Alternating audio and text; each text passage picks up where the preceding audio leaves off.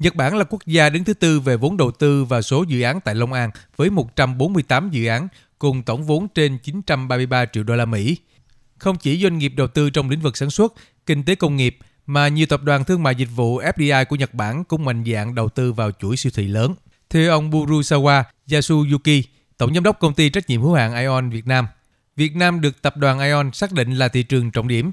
Trong đó, Long An là một trong những địa phương mà tập đoàn đã và đang hướng đến, bởi tỉnh hội tụ nhiều yếu tố thuận lợi để doanh nghiệp có thể đầu tư phát triển, như là vùng nguyên liệu, cung ứng nông sản phong phú, đa dạng và có tính ổn định cao. Chính quyền tạo thuận lợi về thủ tục.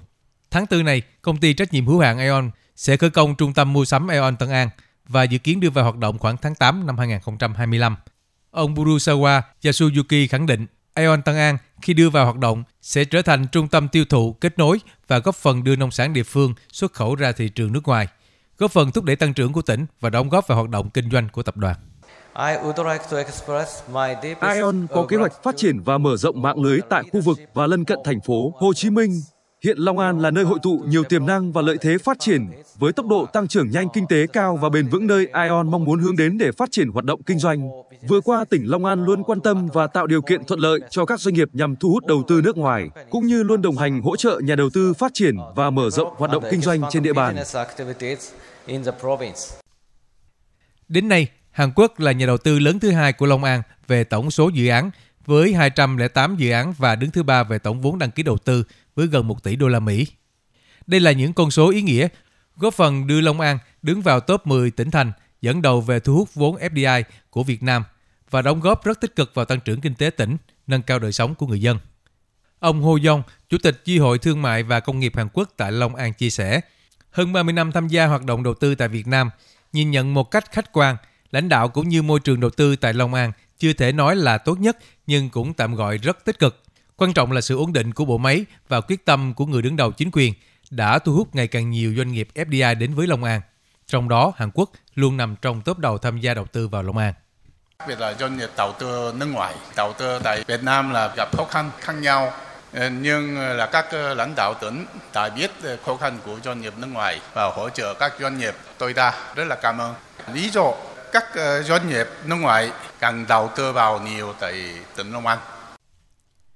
Long An là địa phương đứng thứ 10 trên cả nước và đầu tiên của khu vực phía Nam được phê duyệt quy hoạch tỉnh. Quy hoạch chỉ ra các đột phá phát triển là cơ sở định hướng thu hút đầu tư, góp phần thúc đẩy phát triển kinh tế xã hội địa phương. Trong những năm qua, Long An luôn được biết đến như là điểm sáng về thu hút đầu tư của khu vực đồng bằng sông Cửu Long. Đến nay, trên địa bàn tỉnh có hơn 1.233 dự án FDI từ 40 quốc gia và vùng lãnh thổ, với tổng vốn đầu tư trên 10.550 tỷ đô la Mỹ. Mục tiêu của Long An đến năm 2030 là trung tâm phát triển kinh tế năng động, hiệu quả, bền vững của khu vực phía Nam, trở thành cửa ngõ tuyến hành lang kinh tế đô thị công nghiệp của vùng đồng bằng sông Cửu Long, kết nối chặt chẽ thành phố Hồ Chí Minh và vùng Đông Nam Bộ, đầu mối hợp tác giao thương quan trọng với Campuchia. Theo ông Trương Văn Liếp, Giám đốc Sở Kế hoạch và Đầu tư tỉnh Long An, đột phá trong chiến lược thu hút đầu tư của Long An không chỉ nằm ở việc tiếp tục nâng cao năng lực cạnh tranh, cải thiện môi trường đầu tư kinh doanh, lấy người dân và doanh nghiệp làm trung tâm phục vụ, mà còn tập trung ở chiến lược chủ động tiếp xúc với những nhà đầu tư lớn ở những thị trường trọng điểm, thu hút đầu tư có chọn lọc gắn với phát triển kinh tế xanh tuần hoàn để tạo đột phá. Tiếp tục có những hỗ trợ thiết thực, Long An tăng cường các hoạt động đối thoại để lắng nghe và tháo gỡ kịp thời cho doanh nghiệp trong và ngoài nước.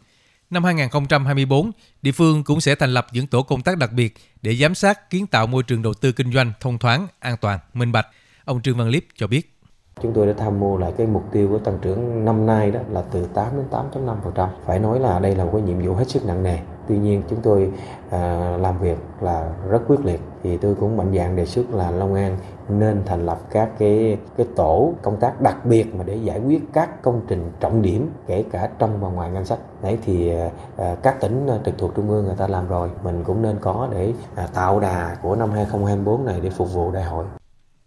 Theo quy hoạch thời kỳ 2021-2030, tầm nhìn đến năm 2050, Long An sẽ có thêm 17 khu công nghiệp, nâng tổng số lên 51 khu công nghiệp và 72 cụm công nghiệp. Đa phần số khu công nghiệp này thu hút những lĩnh vực như vi mạch bán dẫn, đổi mới sáng tạo, năng lượng tái tạo, hạ tầng công nghệ thông tin, thương mại dịch vụ, vân vân.